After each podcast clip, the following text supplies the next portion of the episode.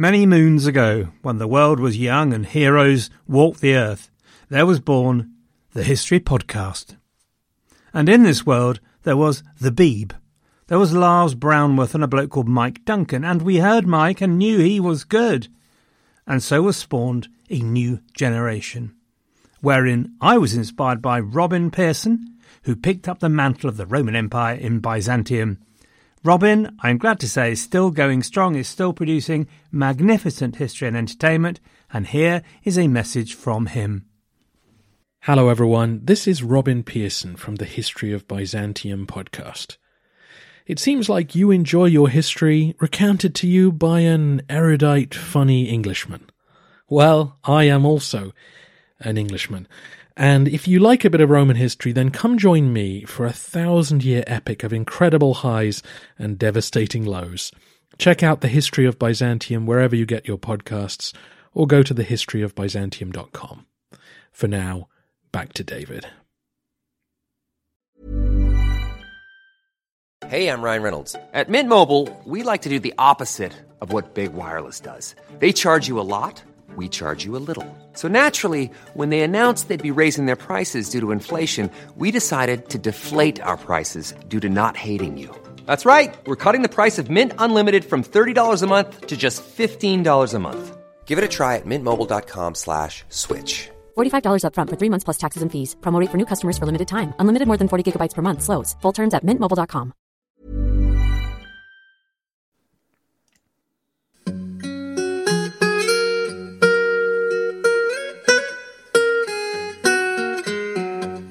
Hello, everyone, and welcome to the History of England, episode 154 Henry VI, a weak king. So, we've finally seen Henry V into his grave, a king who has claims to have been the greatest king ever of England. If anything was needed to convince everyone of the uncertainty of life and politics and history, his son Henry VI could, on the other hand, be a contender for the worst king ever to sit on England's throne. Now, I'm constantly conscious of plot spoilers. Yes, it might well be that the history of England is indelibly engraved on my heart, but not everyone is quite as nerdy as that. There may well be many listeners for whom English history is an exciting story just being revealed, to which they do not know the conclusion. So sorry about what follows, but let us just say that under Henry VI, in the words of Sid, the French step up to the Oche and make the greatest comeback since Lazarus. England descends into the chaos of the civil strife known as the Wars of the Roses. Henry himself is deposed from two thrones, France and England, and eventually very probably murdered. So, on the face of it at least, probably not the most encouraging start to a summary of a king and his reign. Clearly, the lad faced some challenges. By the way, for those of you new to this period of English history, the War to the Roses is fought between two families that of Lancaster, to whom Henry's IV to Henry VI belong, and York, to which Henry VI's successor belongs. Just for the purposes of understanding today's episode, you understand.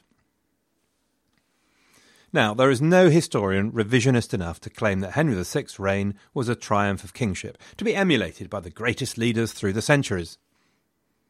So, to all of you budding historians out there, that market niche remains unoccupied.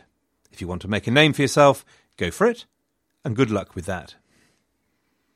And so I hear you say, what is there to say about the historiography of Henry VI?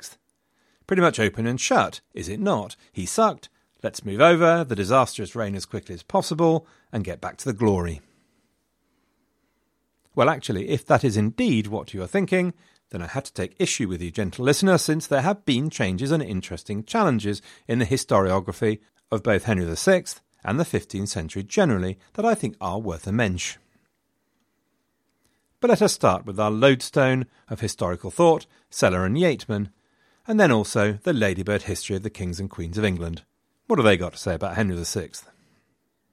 Henry VI, a very small king, Henry VI was only one year old and was thus rather a weak king. Indeed, the barons declared that he was quite numb and vague. When he grew up, however, he was such a good man that he was considered a saint, or alternatively, especially by the barons, an imbecile. Now, Sellar and Yeatman might have been having a go at the received history of England, but I have to say this pretty much lays out our choices. And now to Ladybird. Henry VI was only nine months old when he became king, and he grew up to be simple minded and sometimes quite mad. This was unfortunate for England. Delightful and quite deliciously masterly understatement. Humiliation at the hands of the French, loss of all French possessions, a vicious civil war that tore England apart for thirty years. Unfortunate would seem to cover it, no need to get overexcited. Now that we have our baseline, the first issue in giving Henry a fair press is that evaluating sources for Henry VI and contemporary views is uniquely difficult, because of the constantly changing nature of the politics. So, Lancastrian chroniclers were likely to big the guy up, of course. Yorkists, the supporter of Henry's subsequent king, Edward IV, would of course put the boot in. And then the Tudors did their normal trick of rewriting history to make Henry VII look good, ably abetted and aided by Shakespeare and his pals. Just to draw the battle lines then and set up our next subject, there's a rather good book on the Wars of the Roses, The Hollow Crown by a chap called Dan Jones. And he had a rather neat turn of phrase when he wrote that Henry began his rule as a wailing baby and ended it as a shambling simpleton. We have to bear in mind that Henry's position was unique in many ways, and not all of them very helpful. Firstly, he's the youngest monarch ever to hit the throne, and by some distance. He's just nine months old. He's the only English king to have been crowned and accepted as king by two nations, the French and the English. He had the same problem that my very own children have, that of following a giant. Ladies and gentlemen, a giant. And I'm not talking about the impact of the pies. That, incidentally, is the national sport of England, self deprecating irony, should any of you believe that this is a problem my children actually have. But little Henry VI, he really did have the problem. He had a Superman to follow. And a Superman who'd set him up with a massively ambitious target of being king of two countries, one of which wasn't at all happy about the idea, a challenge even his Superman dad might have struggled with, and one that would give his government the most enormous financial problems all the way through his reign. And unfortunately, also, Henry's was rather a long reign, 39 years. He might have done much better, like his dad, to take an early death as the best career choice. The other thing to note in Henry's favour, as the historian Ralph Griffiths warns us, is to bear in mind the difference between the Henry of the minority, when England is in the control of experienced regents, the Henry who assumed direct control of governance, and Henry after 1453, when he seems to have had a mental breakdown. The danger is if we assess his character based on this post 1453 experience only. So, what did contemporary man think of Henry? Well, here we pretty soon hit the problem of the political influence of the chroniclers. So here is an English chronicler writing after 1461, i.e., after the Yorkist Edward IV had come to the throne. The chronicler is commenting now on the state of England and Henry's governance before Edward came to the throne. The realm of England was out of all good governance, for the king was a simpleton and led by evil counsellors, and owed them more than he had. His debts increased daily, but no payments were made. All the possessions and lordships that belonged to the crown the king had given away. For these misgovernances, and for many others, the hearts of the people were turned away from them that had the land in governance, and their blessings were turned to curses. Essentially, this writer was heavily influenced, of course, by the propaganda of the Yorkist king of his time. The unashamedly Yorkist writers went further and attributed the failures of Henry VI to the Lancastrian deep moral malaise, i.e., the usurpation by Henry IV of the throne of Richard II. The results, according to them in Henry's reign, were unrest, internal war and trouble, unrighteousness, shedding of innocent blood, abuse of the laws, sectarianism, riot, extortion, murder, rape, and vicious lying. Now, of course, this was during the period when Yorkists still fought Lancastrian. But when Henry, unaccountably, died in the Tower of London in 1471, the Yorkist writers were able to be a little more generous towards a dead adversary than they felt able to be towards a living one. And so they went back towards the traditional approach. The king, he was a pretty good egg, but the people around him, man, they were rotters. Evil people that were around the king were so greedy and did no good for the king's honour, nor of his rights, nor of the common good, while King Henry trusted them to do this and work for him in the time of his innocence. And these were the causes that made the people to turn against him, because of his false lords, and never because of him. Now, once Richard III arrived in town, the rehabilitation of Henry gathered pace. Because Richard, usurper as he was, did exactly the same as Henry V had with Richard II. He dug the guy up and gave him a glorious home in Westminster. The thinking was that every dead king had a touch of popular veneration, and it couldn't harm to try and tap into that a bit. And as the new king in town, it was a bit easier to do. So the story around Henry starts to be positively saintly. He was a man simple and upright, altogether fearing the Lord God, and departing from evil. And How great his deserts were, by reason of his innocence of his life, his love of God and the Church, his patience in adversity, and his other remarkable virtues, is abundantly testified by the miracles which God has wrought in favour of those who have implored his intercession. Then we get to Henry VII, and the sky's the limit. Well, not quite, but now the story of the innocent man misled by his evil counsellors developed into Henry the Saint. Tudor historians waxed lyrical about his mildness, his love of peace, modesty, piety. None of them quite had the gall to call him a great warrior, decision maker, or leader, but Henry VII had him canonized by the Pope, made sure reports of miracles appeared, and by the late 15th century, Henry VI was the centre of a roaring pilgrimage trail. The Tudor historian Edward Hall, in his book of 1548, took issue with the Yorkist line. So the Yorkists claimed that the ultimate blame for the Civil War had derived from the Lancastrian usurpation of Richard II's throne. Hall's Tudor oriented line was that the troubles came from the greedy ambitions and dissensions of the Yorkist nobility and the machinations of those two malignant French women, Joan of Arc and Margaret of Anjou. Which leads us to Shakespeare, where ultimately Henry VI is a saintly figure who sits aside from the action and seems to be divorced from responsibility for it. It's in 1530 in the late 16th century from which the earliest portraits survive of Henry VI. There's a young one, where his face displays a complete lack of gorm, and he looks like the kind of lad who would inevitably get picked last at school when getting the footy going in the lunch break. And there's also one of him in older age, where he seriously looks in trouble strained, anxious, ill. But in both of them, there's a message saintly expression, solemnly clasped hands. This is a saint we're looking at.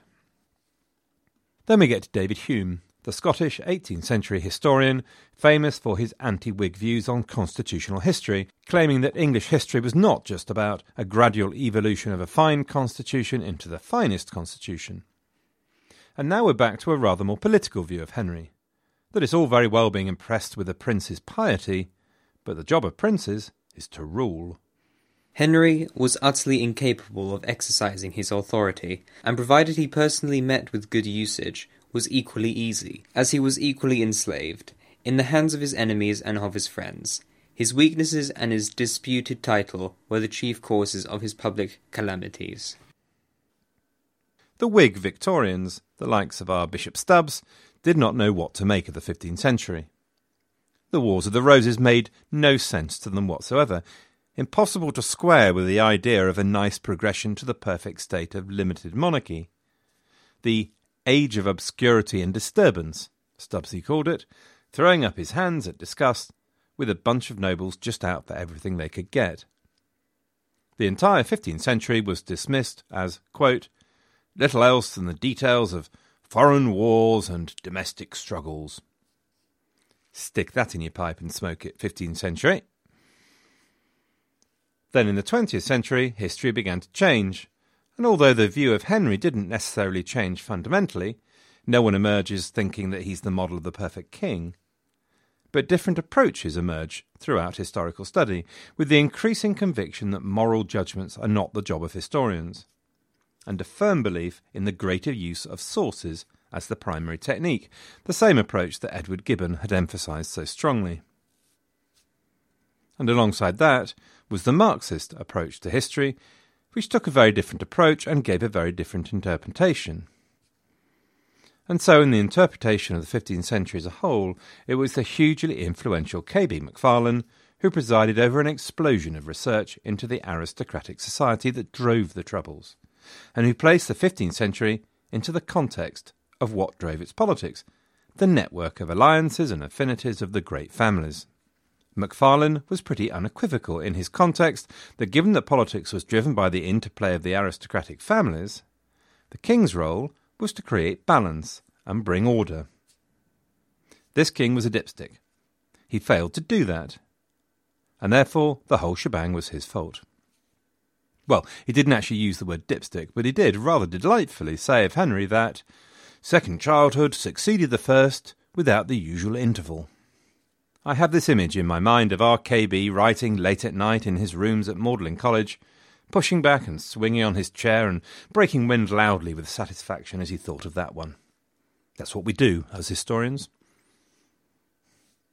Next, along came Christine Carpenter in the 70s and 80s, and she said that this focus on the politics of the aristocracy is all very well, and yes, we can all agree. But isn't there something more?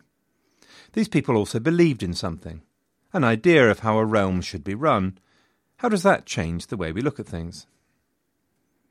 And as a result, we can see much more about the pressure Henry's rubbishness put on the body politic, and the way it warped and changed it.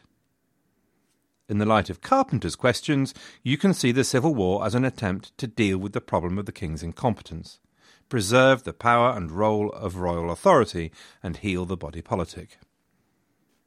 It's not that everyone else doesn't agree with McFarlane that Henry was pretty hopeless, but in the 20th and 21st century there seems to have been three lines. There is the Henry was a loser and it's pretty much all his fault line, espoused by McFarlane. There is an approach that maximises the differences between Henry pre and post breakdown, which in 1453 coincides with England going off the rails. And finally, there's the really hard line that says it's not just innocence and rubbishness, it's active incompetence. Henry had far more to do with day to day governance than you might think, and is every bit as rubbish as you've always thought, but nowhere near as innocent as you might have hoped. However far you blame Henry or blame circumstance, what is super clear is that Henry VI was no chip off the old block. He was easily led and unable to make decisions and swayed by the last person to speak to him. Like Dad, he was deeply, deeply pious, but rather than seeing himself as being divinely ordained with a mission to fulfill his destiny by arms if necessary, he saw nothing but horror in war. And he was desperate to make peace with France at any price and heal the divisions of Christendom. This was to have disastrous consequences if you take his father's view of life, and in fact was to contribute towards a pretty dreary future for Junior himself. But in the long run, it led to the end of the Hundred Years' War, so maybe in the end it was Junior that got what he wanted. Quality sleep is essential. That's why the Sleep Number Smart Bed is designed for your ever evolving sleep needs. Need a bed that's firmer or softer on either side? Helps you sleep at a comfortable temperature? Sleep Number Smart Beds let you individualize your comfort so you sleep better together. JD Power ranks Sleep Number number 1 in customer satisfaction with mattresses purchased in-store. And now, save 50% on the Sleep Number limited edition Smart Bed for a limited time. For JD Power 2023 award information, visit jdpower.com/awards. Only at a Sleep Number store or sleepnumber.com. One of the notable things about Henry's minority is the personalities that dominate the political scene. You've met most of them before, but let's remind you, since you frequently tell me that remembering all these names is a bit of a problem. Though far easier than all those Anglo Saxon ones, Ethelworth the Unweird and all that. I miss those days. Things were simple, incomprehensible, but simple. Anyway, let's introduce some of the leading characters that will play on our stage for the next few years by seeing how they react to the challenges of a minority. Now, not least of the impressive things about Henry V was that as he agonised his way to a painful death, rather than whining and asking for another cup of tea and a warm towel, he sat up in bed and worked out what was going to happen next, notably with his eldest remaining brother, John, Duke of Bedford. And one of the reasons why we've not quite reached the high point in the English position in France is the loyalty and dedication of the people around Henry Sr.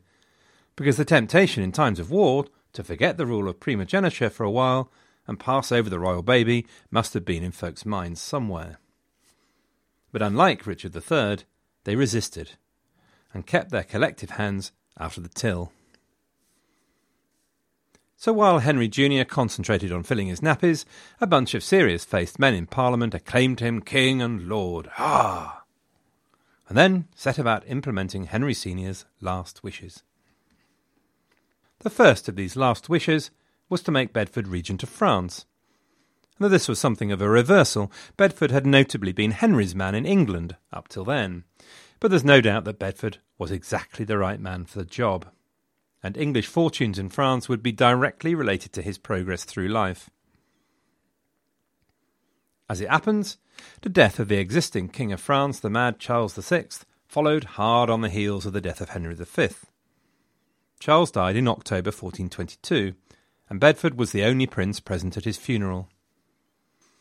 Bedford was a large, powerful man who would prove to have the same quality as his big brother on the battlefield he was pious in the way that you needed to be pious those days, and he had a broad and deep interest in all matters cultural and artistic, a great collector and patron of the arts. He was a distinctive figure, with his hooked nose and appalling haircut, and while he may not quite have had his brother's charisma, he was more approachable and visible, and constantly visible in both Paris and Rouen. Many contemporary English and French chroniclers eulogized Bedford. Thomas Basin, for example, described him as wise, humane, and just. Bedford understood very clearly, in a way that his brother Gloucester did not quite seem to grasp, that English fortunes in France depended on two things their ability to present themselves as the legitimate heirs to the throne of France, and their alliance with Burgundy. He started on the latter with the Treaty of Amiens in 1423. This treaty did two things. It brought together Brittany, Burgundy, and England into a tripartite alliance.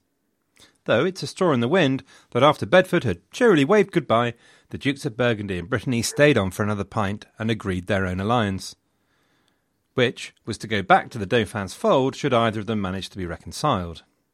Bedford probably didn't know that, but he was painfully aware of the fragility and importance of the Burgundian alliance, hence point two of the Treaty of Amiens, the marriage between him and Philip the Good's little sister, the 19 year old Anne of Burgundy. This marriage was to be the mainstay of the Anglo Burgundian alliance, and the death of Anne in 1432 was to seriously undermine it. Anne and all her sisters actually were described as plain as owls, a slightly harsh comment, and incredibly unusual for a chronicler to write about a noblewoman. But more importantly, she was intelligent, charming, and tactful, and described as livelier than all the rest. All of these qualities allowed her to mediate between Bedford and Philip when things went wrong in a way that they would not be able to do after her death, and their pride and status would keep them apart and keep them unable to discuss those issues, and all of this had disastrous consequences. Anne's new hubby was fifteen years older than her, but despite the age difference, they seemed to have had a happy marriage as far as one can tell these things from this distance. Certainly, they seemed to share the same interests, as Anne loved music, arts, and all the pageantry of the court, which in those days was essential. If you were a prince or a princess, you had to act the prince, be seen to be the prince. None of that holy jumper aristocrat sort of thing in days medieval, no siree. Bedford and Anne clearly trusted each other and formed a partnership. They always travelled together, which in those days was most certainly not a gimme. Think of Henry and his first wife Mary Bohun, or Henry and Catherine. Two more events as examples of the way Anne's compassion won her admiration. In 1430, Joan of Arc lay in prison awaiting trial and very probably death. Anne intervened, making sure her jailers did not mistreat her, and went out of her way to have woman's clothes made for her. Which sounds odd, but actually the accusation of wearing men's clothing was not the smallest of the accusations against Joan. And finally, the way that Anne lost her life. In 1432, a plague swept through Paris, and Anne headed off into the streets and hospitals to show her sympathy and support for the inhabitants, but as a consequence, caught the fever and died. But that's in the future. For ten years, Bedford and Anne built the acceptance of Henry's rule in France. It was a propaganda battle. The massive problem was that whatever happened, by tradition and by blood, Charles the Dauphin should be King of France now. This was a simple, straightforward message. The Dauphin was part of the existing royal family, he was native Frenchman, and persuading the French of anything other than his right to succession was a very hard task. Nonetheless, the English did have some cards to play. Henry had been chosen as the heir by the previous king. The Dauphin had committed a horrible crime in murdering the Duke of Burgundy and had been disinherited by a lit de justice as not fit to rule.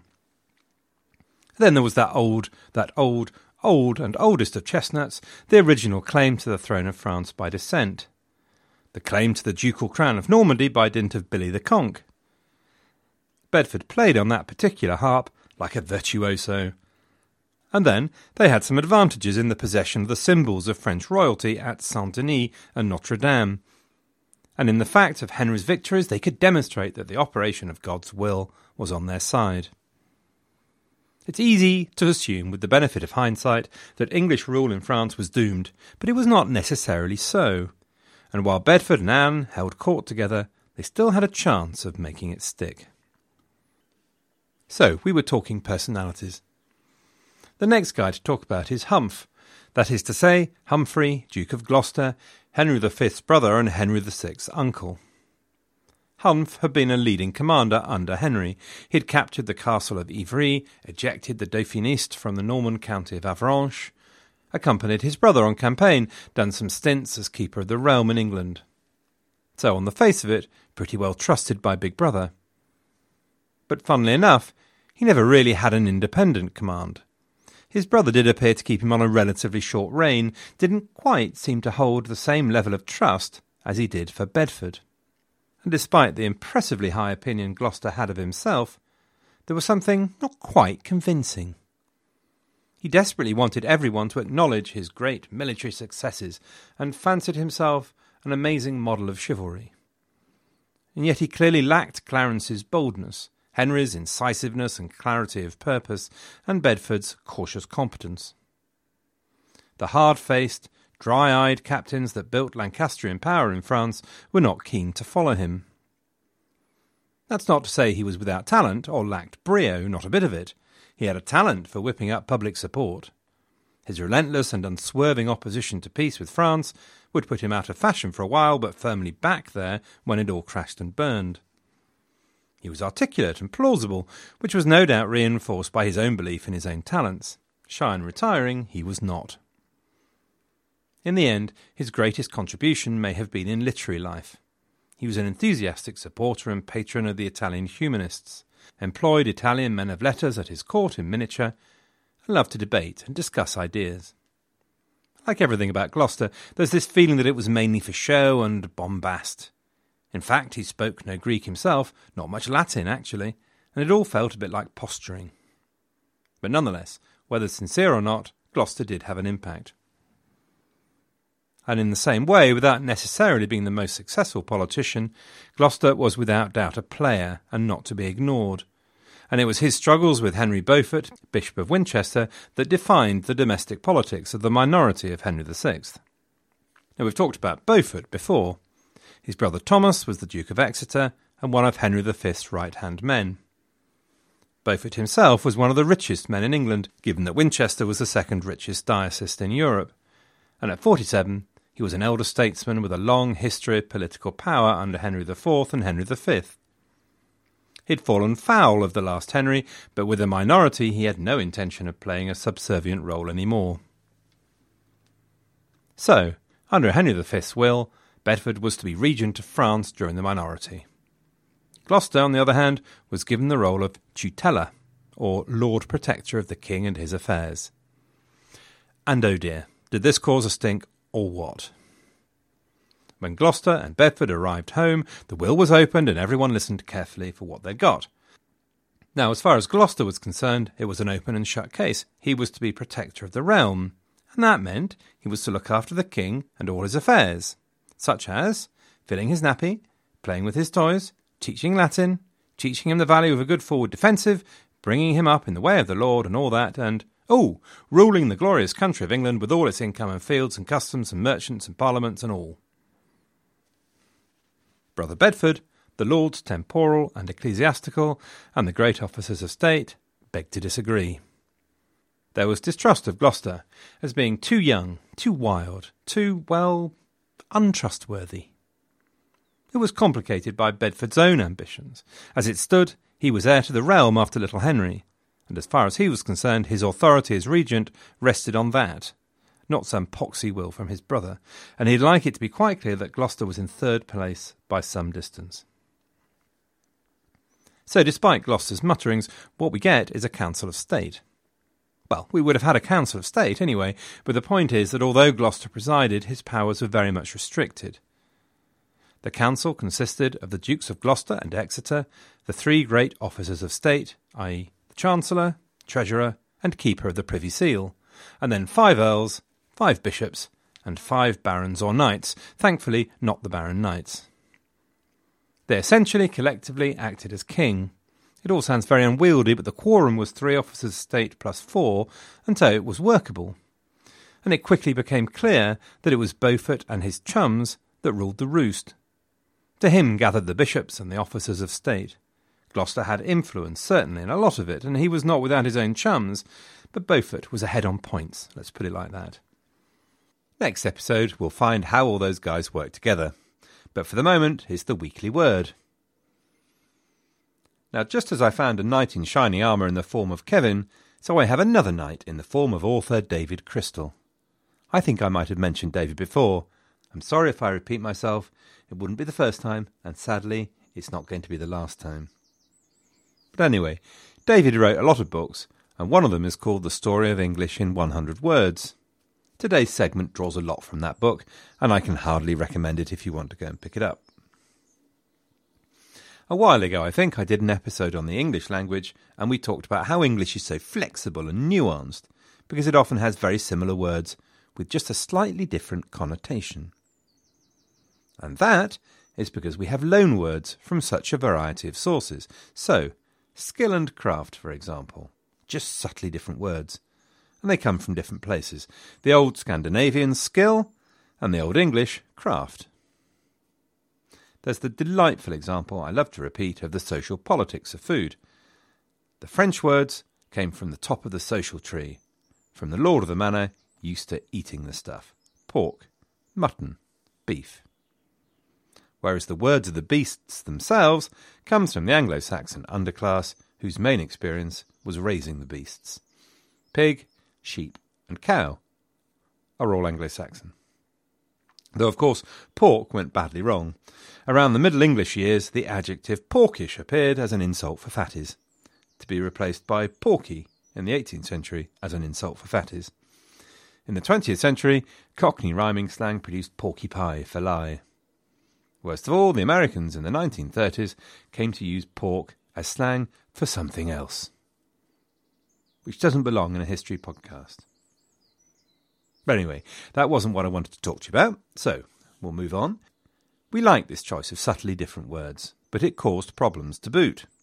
I don't know how many of you have anything to do with the law, but in the law, of course, being precise and unambiguous is the route to a happy life. Also, I'm told. Lawyers in the Middle Ages were no different to lawyers today. Decent people. Badly misunderstood, overworked, underpaid. And they had been used to dealing in Latin. Fine.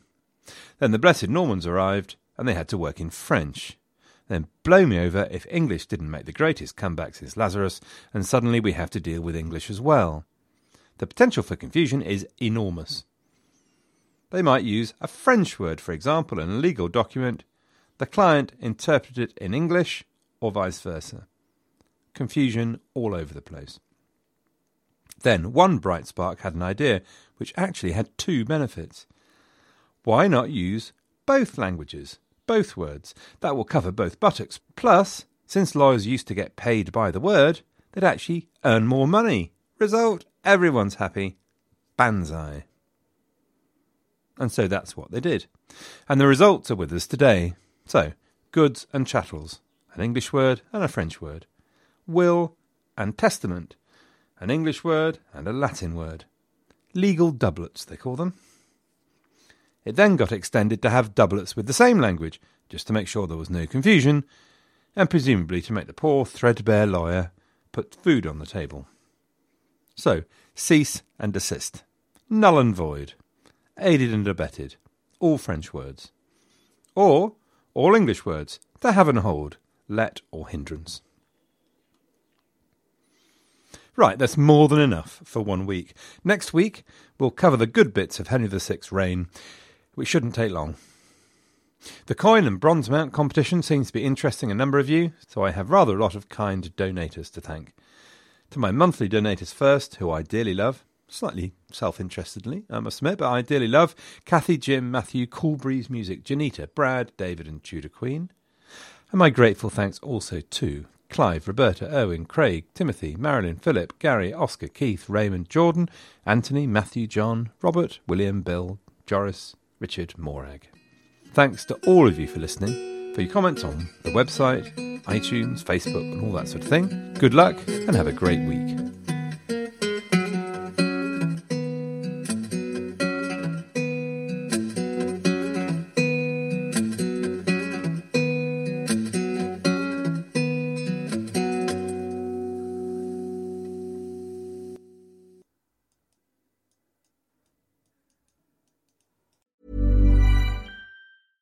Mom deserves the best, and there's no better place to shop for Mother's Day than Whole Foods Market. They're your destination for unbeatable savings, from premium gifts to show-stopping flowers and irresistible desserts. Start by saving 33% with Prime on all body care and candles. Then get a 15-stem bunch of tulips for just $9.99 each with Prime. Round out Mom's menu with festive rosé, irresistible berry chantilly cake, and more special treats. Come celebrate Mother's Day at Whole Foods Market. Mom deserves the best, and there's no better place to shop for Mother's Day than Whole Foods Market. They're your destination for unbeatable savings, from premium gifts to show-stopping flowers and irresistible desserts. Start by saving 33% with Prime on all body care and candles. Then get a 15-stem bunch of tulips for just $9.99 each with Prime. Round out Mom's menu with festive rosé, irresistible berry chantilly cake, and more special treats. Come celebrate Mother's Day at Whole Foods Market.